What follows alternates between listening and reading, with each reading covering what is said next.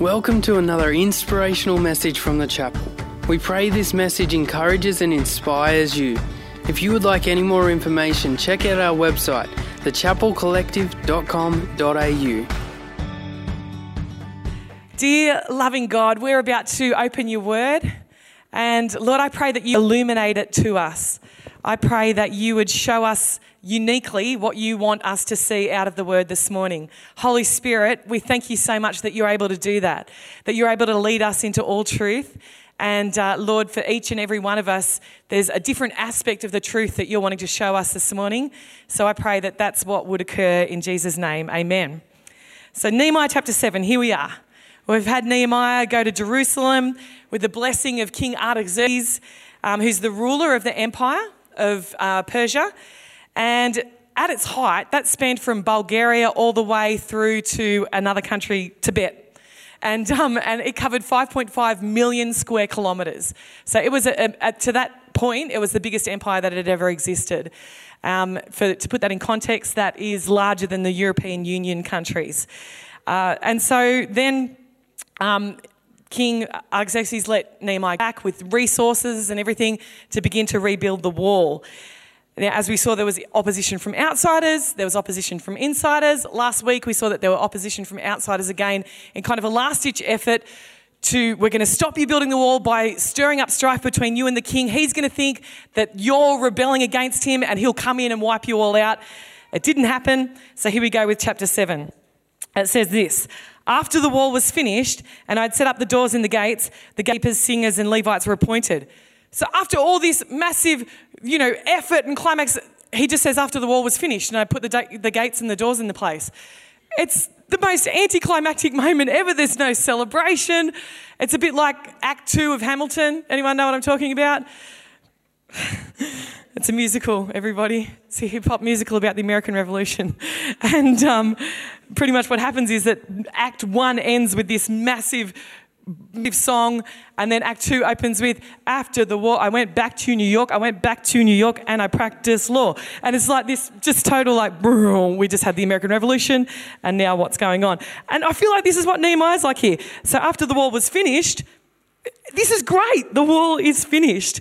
So the gates are in place the doors are set in the gates remember last week that wasn't done yet but now it is complete and so he says like i set gatekeepers in place makes sense I set singers in place.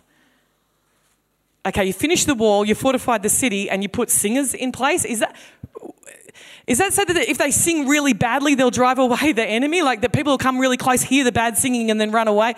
And, and I put the priests in place, I put the Levites in place.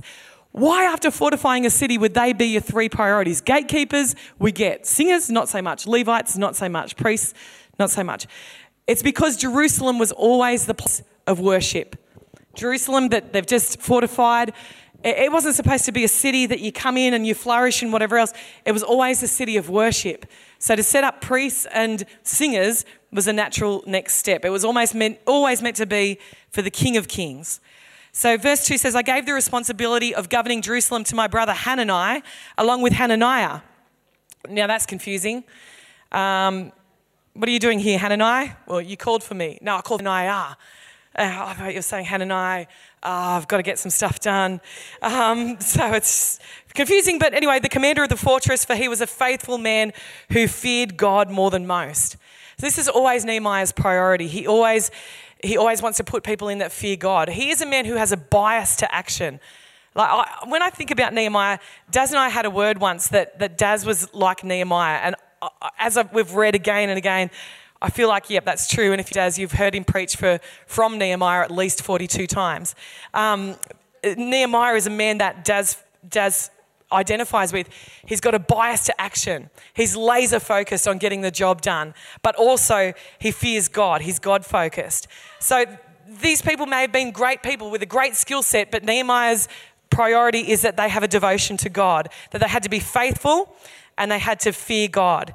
If you're not faithful, you won't be consistent. And if you fear God, then you won't have that reverence that's required to get it right.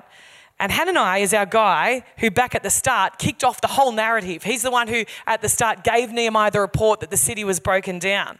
So, verse 3 I said to them, Do not leave the gates open during the hottest part of the day, and even while the gatekeepers are on duty, have them shut and bar the doors.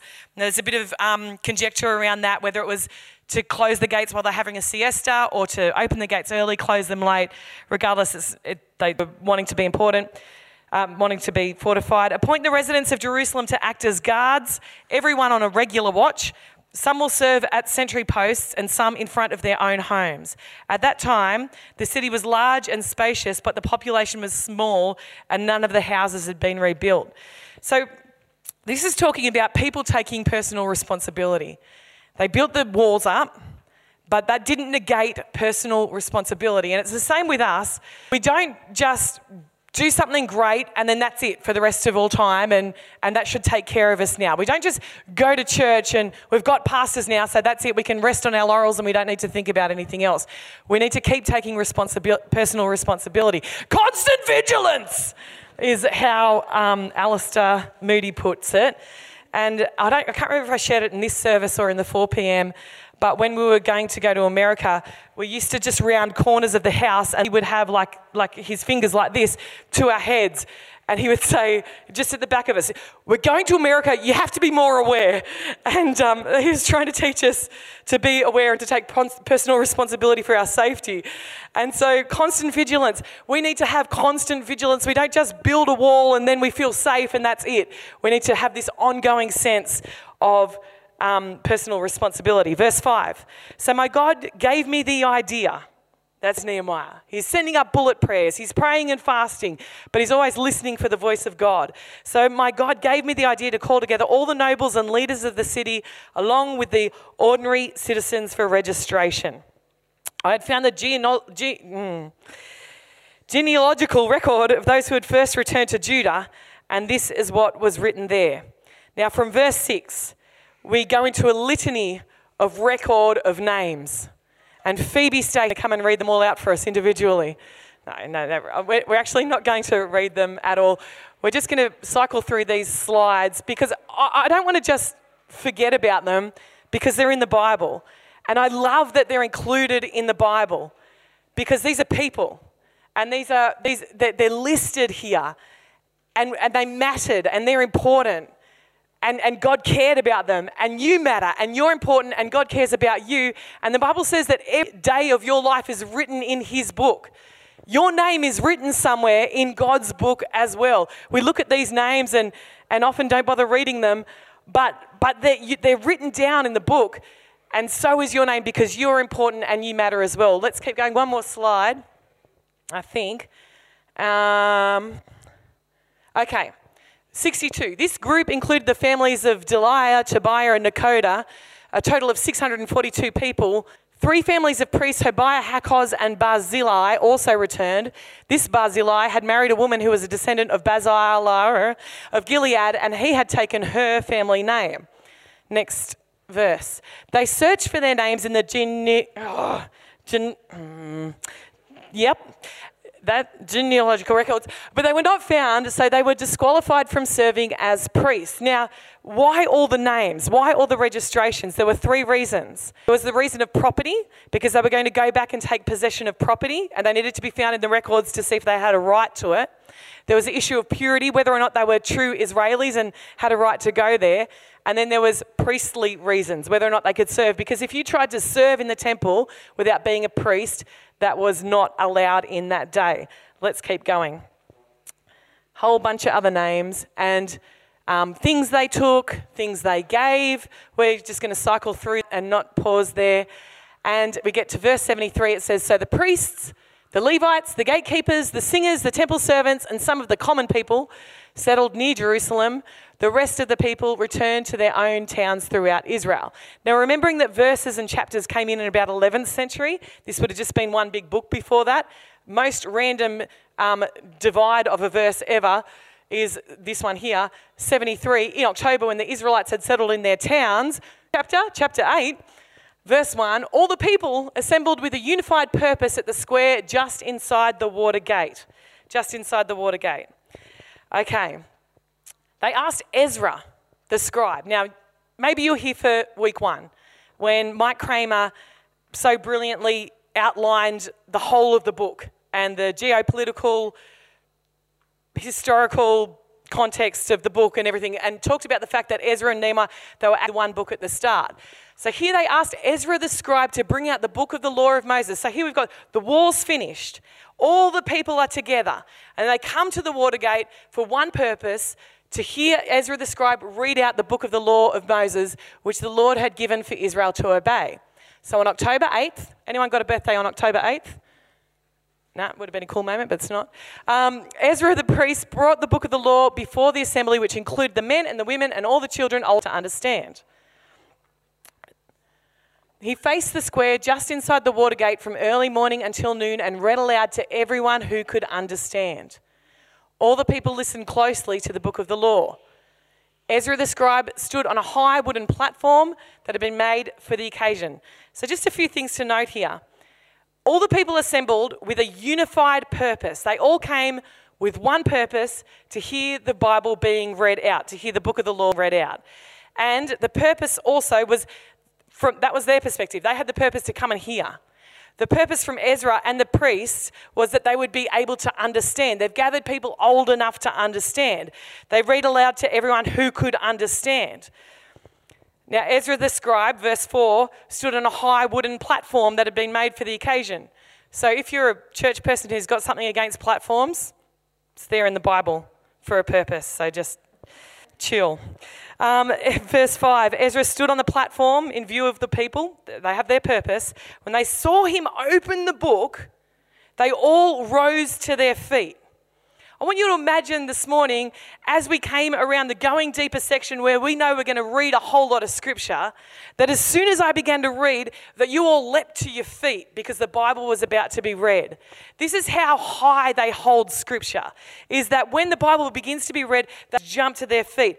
Now, for Ezra, it says, um, then Ezra praised the Lord, the great God, and all the people chanted, Amen, Amen, as they lifted their hands. Then they bowed down and worshiped the Lord with their faces to the ground.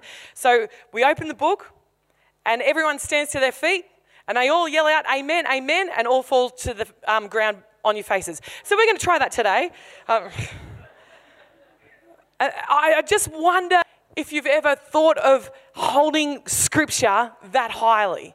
I wonder if you've ever considered that what's in here is so important that a whole people group would gather together and listen to it like that. It's interesting that it's not being read in the temple courts because God's purpose always was never to hold the Bible in a certain place. It was always to be applied to daily life and read out in the city streets. And so today, if you think, well, I come to church to hear the Bible, it's always meant to be in your life on a daily basis and applied wherever you go. Verse 7 The Levites, Jeshua, Bani, Sherebiah, Jamin, Akkub, Shabbethai, Hodiah, Maaseiah, Kelita, Azariah, Jezebel, and Hanan, and Peniah, Pelaliah, then instructed, so they instructed the people in the law while everyone remained in their places. Now, for this to occur, what must have happened is that they actually, so Ezra's up on the platform, the Bible, but they're actually going through the crowd and telling people and instructing them on it. We don't know how much of the Pentateuch was read on that day, the Pentateuch being the first five books of the Bible, how they would have gotten through it from early morning to lunchtime, and people going through and just explaining more fully to people the Bible that was read out. Um, verse 5, oh, I've just read verse 5 and verse 7. 8, they read from the book of the law of God and clearly explained the meaning of what was being read, helping people understand each passage. So, on this great occasion, where they've not had the word of God read to them for so long because they've been in a different country, in, in Babylon, they've been in exile. Now they are able to freely come and read again. Now, I don't know what this is like because I've never been in a place where the Bible has been restricted, where I've never been able to take my faith source document and apply it and read it whenever I like. But I can imagine that if it was taken from us, or just say COVID, the great hoax that was COVID was actually all a ploy. I'm kidding, I'm kidding, I'm not that person. But, but that, that, that, it was a ploy just to get us to not be able to meet together, and that it was a ploy to stop us from reading our Bibles and stop us having access. And imagine if, like, I'm sure that that was a behind ploy from, not from the government, okay, but from the that didn't want us to continue our faith, that wanted to actually um, have us be distracted and watered down and get sick of watching online and eventually just watch other things instead. So I'm sure that that was actually, you know, something that did happen. But imagine if it was able to be freed up again, having been confiscated from us. Don't you reckon that we'd come together and we'd be so excited? I don't know about you when we first got to start singing again together. There was a little part of me, this in that. But I imagine if we'd been taken away for generations and not been able to sing our songs and not been able to read our word, that when we came back together, that this might be the kind of reaction.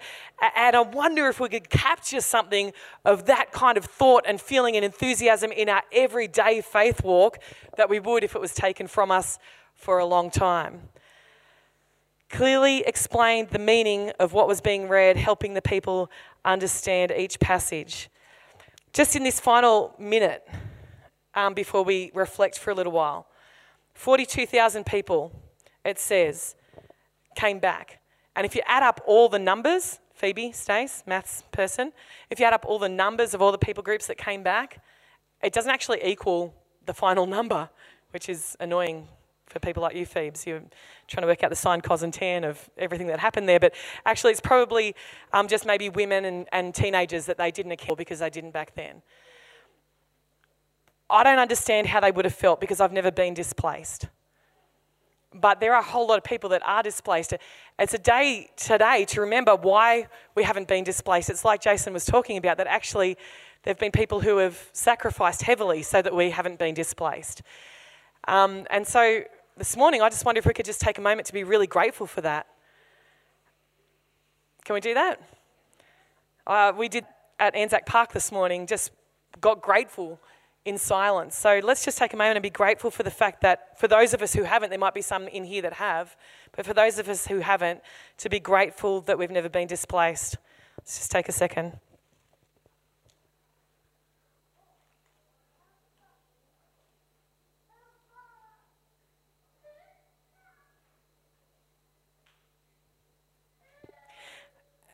Now, just to take a moment to feel some empathy for those people who have. Um, we know the generational impact of displacement uh, that affects our First Nations people. We know that the UNHCR says that there's over 80 million displaced people in our world today, over 26 million people in refugee camps today, 153,000 in one camp in Kenya, just thrust together, displaced people. And we read about these people and the celebration of them coming back. I wonder if we could just take a moment to feel empathy, and then I'm going to pray for those people, and, and, uh, and then we'll continue into our reflection.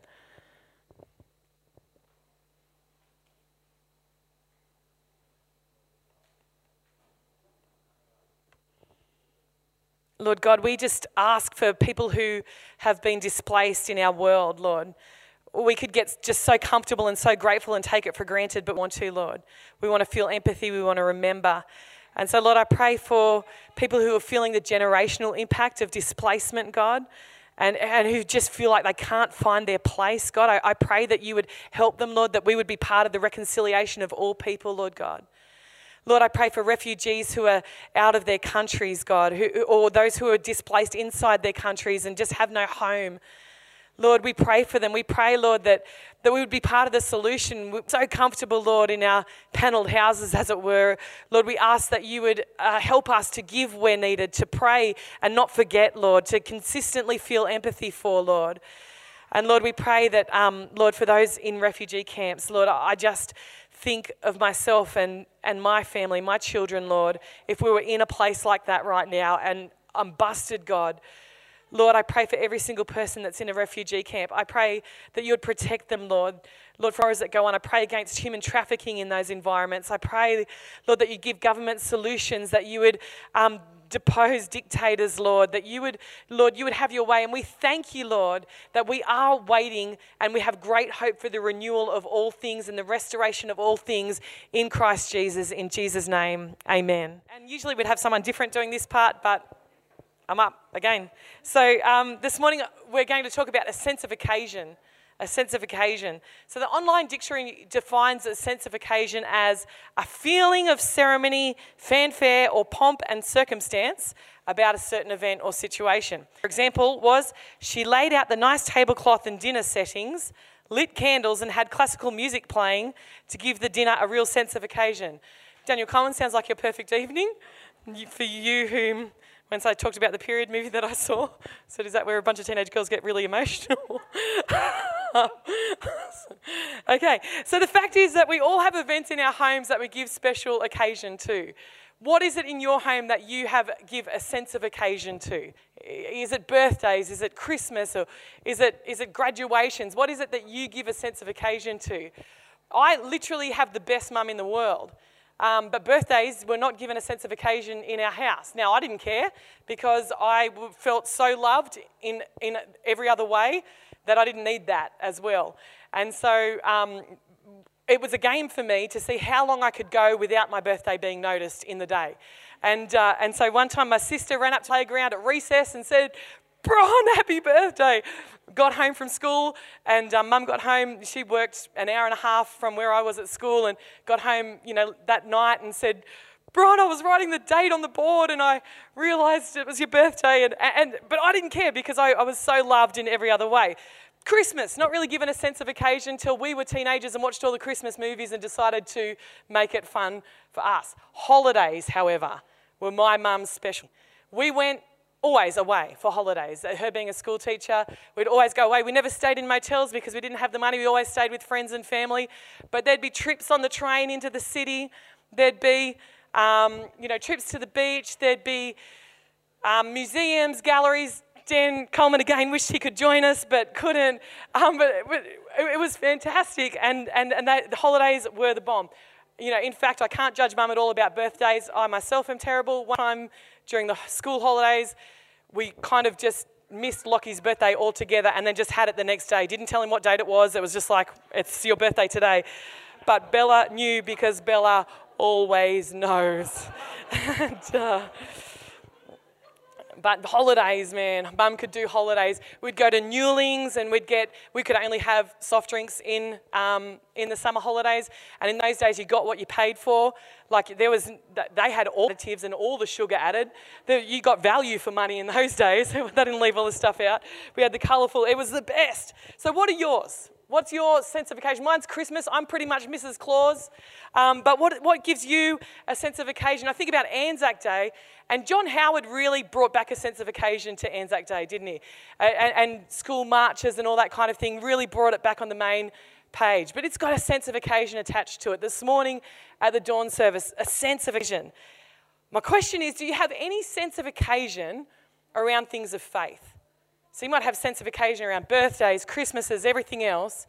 But do you have any sense of occasion around things of faith? I don't mean that you put it on or that you create some fanfare, but this sense of reverence, like you'd bring to Anzac Day or like you'd bring to if you walked into a room that had been created especially for you, a sense of reverence. Have you brought anything like that to faith? Or is it peripheral to your life? Or is it central? Does it dictate the daily rhythms of your life, or is it something that you tack on if you have time for? I think about this book of Nehemiah, and that when Ezra opens the scroll, there's a roar. There's a roar that goes out. There's this appreciation for the Word of God. William Tyndale was a man that had such a, a reverence for the Word of God, and he wanted to give people access to it. In the, late, in the 14th century, he was at a time where to have an English copy of the Bible was um, condemnable by death, and he was burnt at the stake for carrying an uncertified copy of the English Bible. You see, back then, they wanted to keep the power, and, and he was dobbed into the Holy Roman Empire, and they wanted to keep the power by having a central place, a sacred place, with a sacred person and a sacred text that was in Latin, so you couldn't even understand what was said, but that had the power for them. And he was like, no, no, I'm going to get a copy of the Bible into the hands of every person. A, a farmer, which was an uneducated person back then, not anymore, they're super educated now, um, but a farmer back then was um, that they, they, he said, I, I, I would that they would know more about the Word of God than any priest in Rome. And he, that was his desire, that everyone would have access. Little did the Holy Roman Empire know that they didn't need to worry about it because there'd come a time where everybody had access to the Word of God and no one cared. No, that's not true. But, but nearly, right? Like, do we hold it with the reverence that William Tyndale died for now that we've got a copy of it in our phone and in our hands? Do we, do we be willing to go to the stake and be burned alive for it like he did? When he was dying, he cried out loud and fervent voice, as it's recorded. He said, Lord, open the King of England's eyes. And within four years, there were four English translations of the Bible completed. He died so that we might have access to the Word of God. Now, Jesus died so that we might have access to eternal life. And that's why we come around communion. We, we have the, the bread and the, the juice, and we should bring a sense of occasion to that. We have some month. Um, and we could, we could get really familiar with it. We could get really annoyed at the little contraptions and the wafer that tastes like cardboard and the juice that smells like it's fermented and tastes like it's fermented, but not in a good way. And, and we could get really familiar with that and annoyed at trying to peel off that plastic thing and COVID, I hate COVID, COVID safe. We could get annoyed at that and, and, and think it's so far removed from the original, like where they said that some people were, were feasting and and other people were going hungry. Oh, it's nothing like the early church. But we can still bring the same sense of occasion to that little sealable contraption because Jesus died to give us access. Think about this. The book of Revelation, I know, we're going right there. But, but I've been reading this book recently, and I want you to re- hear this about the end of days chapter 5, it says this. Then I saw a scroll. Interesting, we're just reading about a scroll in Nehemiah. Then I saw a scroll in the right hand of the one who was sitting on the throne. There was writing inside, on the inside and the outside of the scroll, and it was sealed with seven seals. And I saw a strong angel who shouted with a loud voice, Who is worthy to break the seals on this scroll and open it? But no one in heaven or on earth or under the earth was able to open the scroll and read it. Then I and this is John who's having this vision, began to weep bitterly because no one was found worthy to scroll and read it. But one of the 24 elders said to me, Stop weeping. Look, the lion of the tribe of Judah, the heir to David's throne, has won the victory. He is worthy to open the scroll and its seven seals. Then I saw a lamb that looked as if it had been slaughtered, but it was now standing between the throne and the four living beings, and among the 24 elders had a bunch of horns and a bunch of eyes, and etc. There's a whole lot of imagery and metaphor. Let's not get hung up on it. Verse 7 He stepped forward and took the scroll from the right hand of the one sitting on the throne. And when he took the scroll, the four living beings and the 24 elders fell down before the Lamb. Each one had a harp, bring, and they held gold bowls filled with incense, which are the prayers of God's people our prayers this morning are held in these gold bottles. I don't get it. It's awesome. And they sang a song, a new song with these words You are worthy to take the scroll and break its seals and open it, for you were slaughtered, and your blood has ransomed people for God from every tribe and language and people and nation. And you are them to become a kingdom of priests for our God, and they will reign on the earth. Oh, goes on, so good. Going to chapter uh, next seven, chapter seven, it says, Verse 10 And they were shouting with a great roar Salvation comes from our God who sits on the throne and from the Lamb. And then they fell down again and they sang a bit. And then, and then, um, verse chapter 8 verse 1 it says this when the lamb broke the seventh seal on the scroll there was silence throughout heaven for about half an hour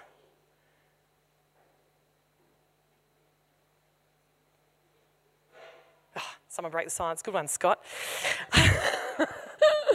silence for half an hour. This sense of awe and reverence across every tribe and tongue and multitude after this huge roar then silence. This sense of occasion again and again. And, and, as you read the book there's just sense of occasion upon sense of occasion. So, my wondering and pondering this morning is will we have any sense of occasion in our engagement with the Word of God. Let's not forget that the Word that was in the beginning, and the beginning was the Word, and the Word was with God, and the Word was God, is Jesus. So, as we engage with Jesus, is there any sense of occasion about that, or are we just take Him for granted so much that, yeah, Jesus, I need your help now because I'm in trouble, but I'll forget you tomorrow because I'm not in trouble anymore? Or do we have this sense of awe and sense of occasion around the fact that we even get to engage with Him And do we have any sense of occasion about the fact that you're able to read the Word of God?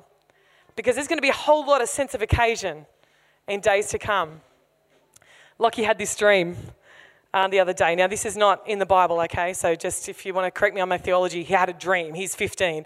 Um, but what you've got to know about Lockie is he is like, of all our children, the girls seem to know stuff. And, and they're like, you might hate this word, but they're pretty woke.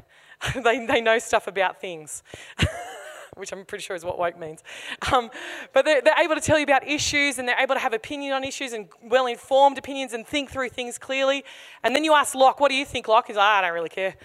Um, no, Locke, it's important. What do you think about this issue? Yeah, I've never really thought about it. Okay, excellent. Um, and so Locke is casual. He is super chilled. He gets in the car the other day when we pick him up uh, to head to Queensland. And we love that laid back nature of Locke. He gets in the car and he just went, I had the best dream last night. And, um, and we said, Oh, yeah, what was it? He went, uh, We were at, um, I think it was Port Macquarie. Uh, anyway, I'm going to get a bunch of the details wrong, but it'll suit my story a whole lot more. So we're at Port Macquarie and we're on the beach, and um, all the youth were there. And then there was like this massive crack, like a massive crack, like you've never heard it before. And it hit the headland. And, and, and I was like, wait, what? Because it was so loud that everybody heard. And I was like, hang on, what's happening here? And, and, and he said, and then there was like this, this figure that rose up out of it and his chest glowed. And I was like, yes, it's happening. Because for Locke, a kid who's grown up in church and heard the Bible all his life, he's like, Jesus is coming back. Jesus has come back. It's like, whoa, it's happening. And, he said, and everyone's like still looking and wondering. And he said, and then Zach was a little bit further on from me. He's like, yes, it's happening. And he said, and then this bit was a bit sad because not everyone was excited about it. But all through these crowds and crowds of people, there were all these yells of, yeah, it's happening, it's happening. And they knew that Jesus was returning. There was this great roar and this great shout and this sense of occasion and church. That's where we're headed. The sense of occasion that was back in Nehemiah, Ezra read from the scroll, is a sense of occasion that we should live with in the already not yet. We don't live there, but we've been given access to the Word of God and access to Jesus right now in preparation for what's to come. So let's make sure that we grab a hold of it and live with that sense of occasion. Now, I recognize that not for everybody does have that same feeling this morning of, yeah. And I remember that Jill, mum, and I were on the way home from the movies once in Cowra. And. Um, and we're heading home, we'd just seen Titanic. And, and Jill, who was the spiritual one in our, of our three kids, she said, Oh man, when, when the mum was tucking her kids into bed and it was just also unexpected. You remember that scene in Titanic? Anyone seen it? Anyone seen Titanic? Jack dies, just letting you know. Um, um, Anthony Staines did that to me on the day, so I was just sharing the love. Um, Jill said, um, Wow, it was so fast. That's what it's going to be like when Jesus comes back. People are just going to know.